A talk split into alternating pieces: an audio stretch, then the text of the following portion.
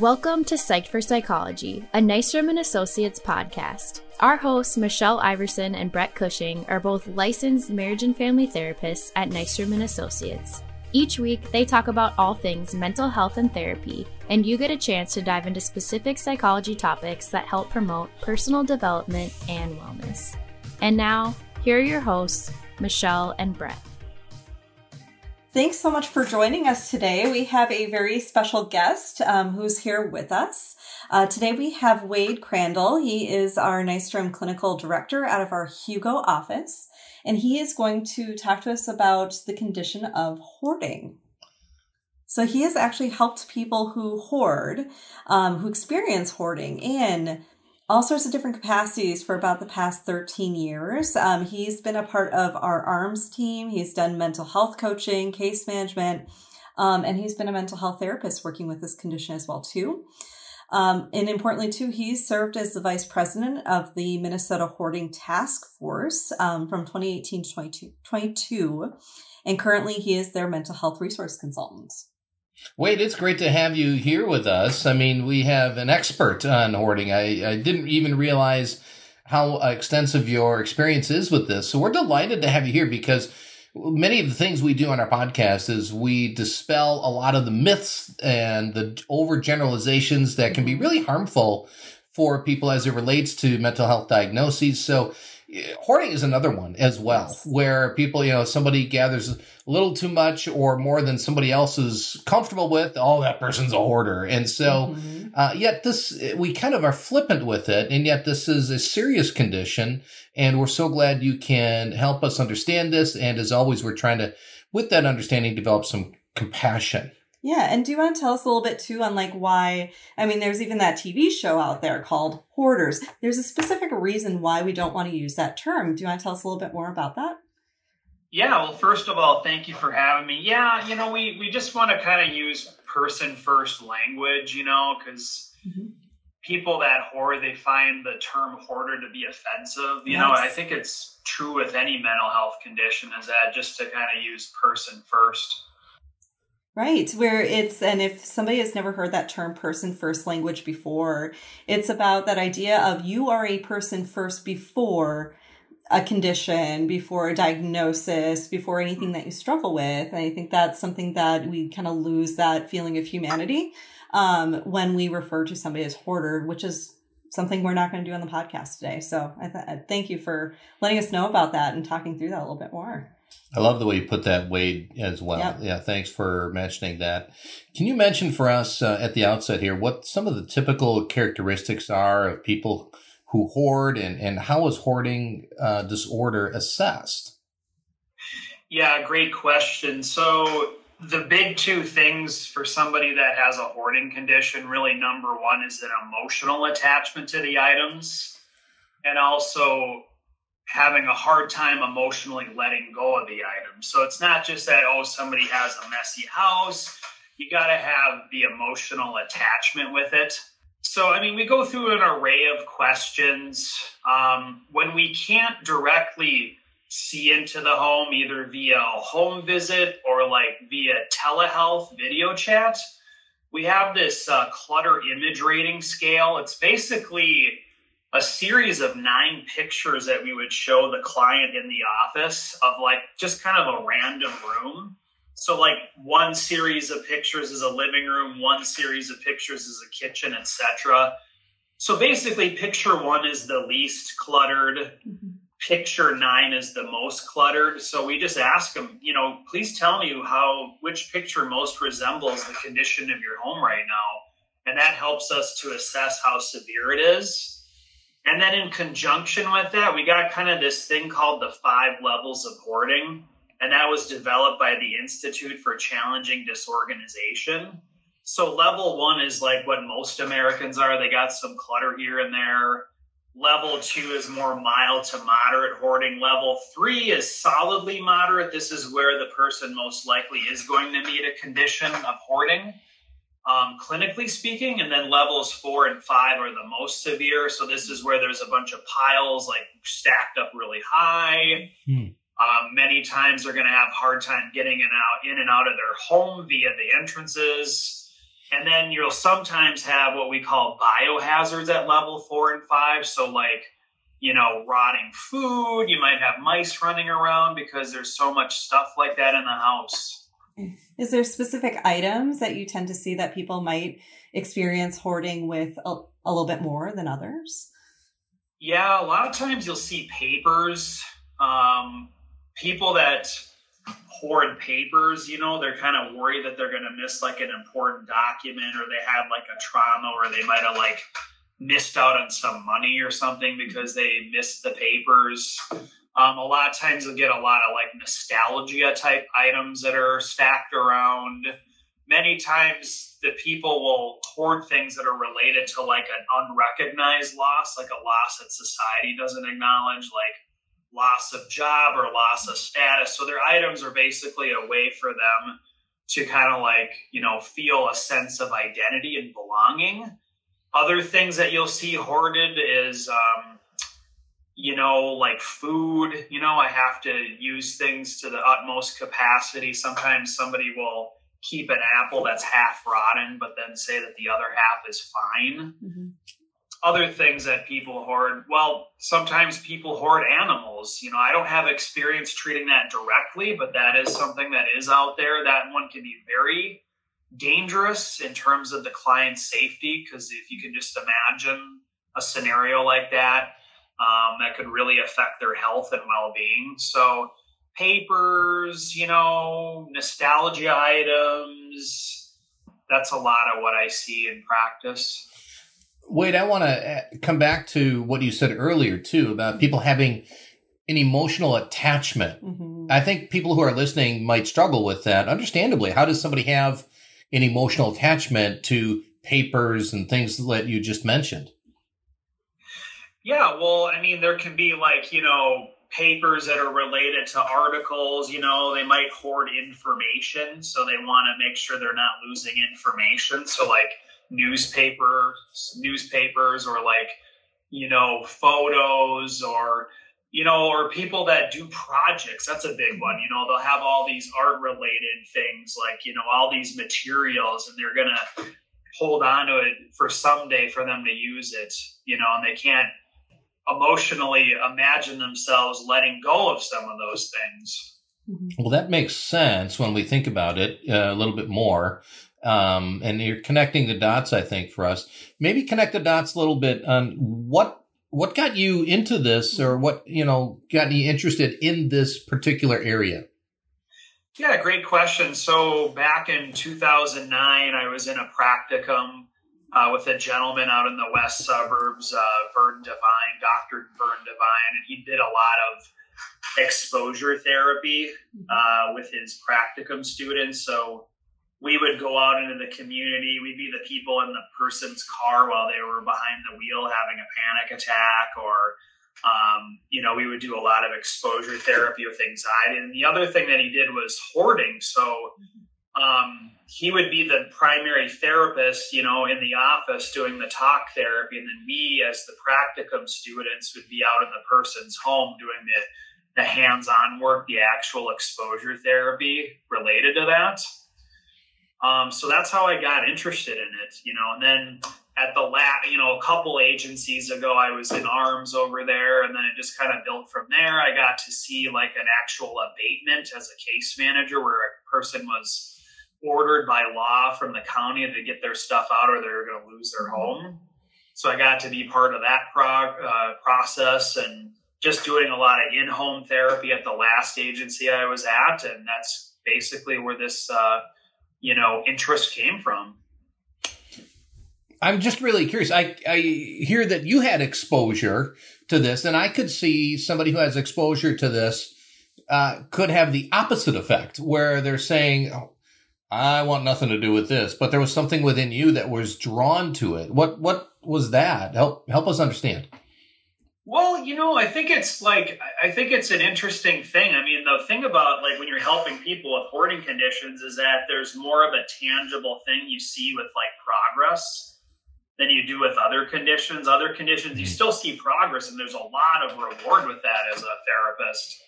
Though with hoarding conditions, you know, I don't know, it just it just was something that was kind of exciting and and I, and I don't mean that in a derogatory way. I just mean that in like an like you know like a enthusiastic way. Like I wanted to help these people, you know, and and just seeing the progress and being there with them in the moment. No, that makes a lot of sense. I know you've made a good point. In our field, Wade, we don't see a lot of tangible results that are, are real observable. And like for me, the highlight of my week is when I mow my lawn because I say, Hey, look, I actually, I can see something, right? And yeah. what I hear you saying is when working with hoarders, you could see more tangible progress and that motivated you. Is that what I hear you saying? Yeah, yeah. It was. I mean, it was a very interesting thing, you know, to just work on it. I think I don't know. It sometimes you can't always explain it either. You just try things and you like it, and you just kind of mm-hmm. roll with it, you know. Sure.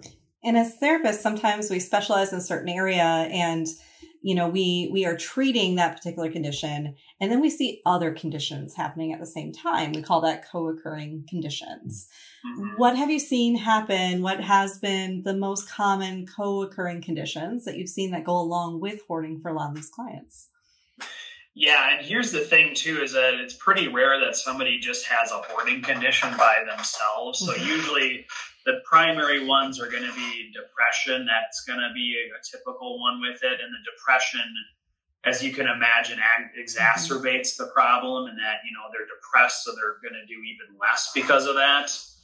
You get a lot of anxiety with people that have hoarding conditions. OCD can be up there as well.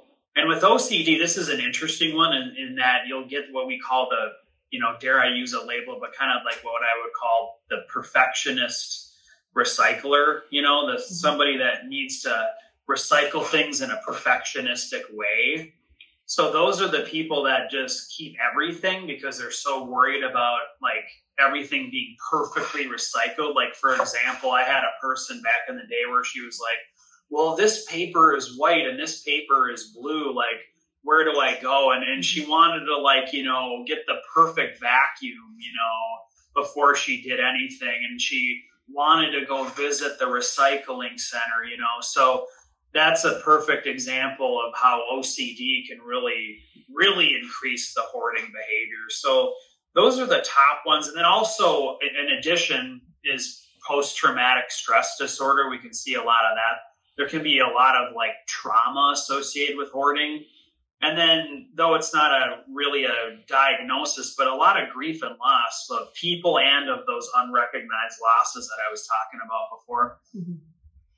Yeah, we recently did a podcast on some of the most misunderstood diagnoses, and we didn't include hoarding only because we knew we were going to interview Wade on this. Yeah, but... we had you waiting in the wings here, Wade. Yeah, but I, I, would include this as one of those that are some of the most misunderstood.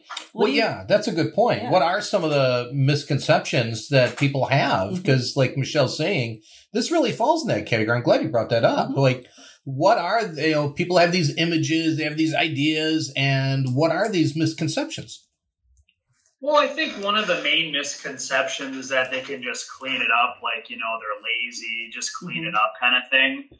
I mean, if they could clean it up, they would. They, they have work that they got to do to get to that point. You know, they got a lot of desensitization they got to go through, a lot of therapy type stuff, emotional reflection. So it's not just that they can just clean it up. If they, again, if they would, they could I think another misconception in our industry, I would say, and I, uh, just as a whole, is that oh, all these hoarding cases are going to just be horrendous. You know, like you you mentioned the show Hoarders, right? Like, and I think we as an industry have a problem where we don't have enough therapists treating hoarding. You know, you don't have to go in the home if you don't want to. I mean, you can do it out of the office. Um, so I would challenge therapists. I mean not every case is going to be like that TV show. I mean, a lot of cases that I've treated actually have been level two and three, and those that's the best place to intervene, anyways. Mm-hmm. Once you get to level five, it's not that you can't make progress. I, I want to make that clear, but that's usually kind of emergency situations, right? And then we're then we're kind of doing like the damage control after, like a forced clean out, which can be very traumatic. So those would be the top two misconceptions one from society and one from just therapists in our industry i would say not intentionally but just i think they get scared of it you know Um, and then I think sometimes a misconception of the clients themselves is that they can't get better, and that's not true either. They can get better. What do you think it kind of affects? Like, what are the effects on both the people who experience this condition and society when this is occurring? Yeah, I mean, the people themselves, I mean, a big one is just the social isolation. Mm-hmm. So, just the diminished social contact, the isolation we see how that's affected people just through the pandemic, especially the early phases of it. Um, also, strained relationships with family. On top of that, the, the social dynamics related to that, with this, the family strained. Um, a lot of times, families don't want to deal with this. Um, also, you know, we have costs to society related to like, you know, when cli- when clients like are not able to take care of their homes adequately, particularly when they're renting. Um, landlords incur a lot of costs, you know, because of this eviction costs, cleanup costs. And then we have more people that potentially are really homeless, you know, because of this, because they get evicted due to, you know, that their place gets to, into such a place where it becomes a danger to the people living around them. Wade, you'd mentioned desensitization as an important aspect of working with people who are hoarding. Can you uh, expand on that? What What do you mean by that? What's that involve? Yeah, I mean, I think more simply put, it's really facing your fears. So there's really kind of this inherent, like, aversion when you have hoarding to not want to get rid of the stuff because it's uncomfortable. It's you know, it, it causes fear, it causes anxiety, so you just keep holding on to it so in in therapy for hoarding what we do is we do a lot of like gradual desensitization so like we might start off and say hey why don't you just like recycle this one bottle this one glass bottle and then what we're going to do is we're going to then have you kind of ride through that wave of anxiety kind of feel it peak while you're not taking it back and then eventually it'll go down Hmm. So then the more they do that, then the more the, the waves of the anxiety related to it, it won't be so high. Then over time, it'll get easier and easier, but they got to do it over and over again. So that's a, it's a lot of work. You know, it takes a lot of consistency. And then another thing that we do too is we expose them to not doing things. So like, don't bring in stuff from the uh, thrift store. You know, at the more advanced stages of therapy, what we also do is, you know, we'll ask them to go to like a thrift store and then walk in there and don't buy anything and come out. Mm. But that's more at the advanced stages when they're doing really well. And then mixed in with that desensitization, facing fears work is many times there'll be trauma and or grief and loss. So we'll be kind of doing that in conjunction with all of this. How long would you say that type of treatment tends to take?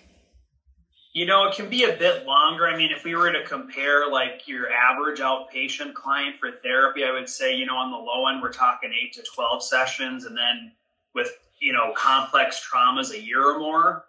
Now, with people that have a hoarding condition, in my experience, it's anywhere on average from six months to three years some therapists that do this have documented longer. There's always going to be outliers, but in my, at least my real life experience, it has been anywhere from six months to three years, depending on the severity and what's going on. And then you mentioned too that we can do in home, we can do in home treatments for this. We can do in office treatments. And mm-hmm. now we've got telehealth as being an yeah. option for therapy as well too. How would you kind of compare each of those and how does that tend to work in this type of treatment?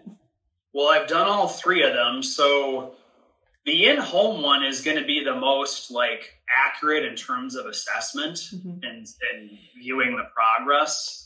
Some of the downfalls of that though is that it can be very distracting as well, where like the client isn't as you know like it's it, it can be distracting for the clinician on some level and the client because there's a lot of chaos around so when you start talking about all the deeper issues, sometimes that can be a hindrance.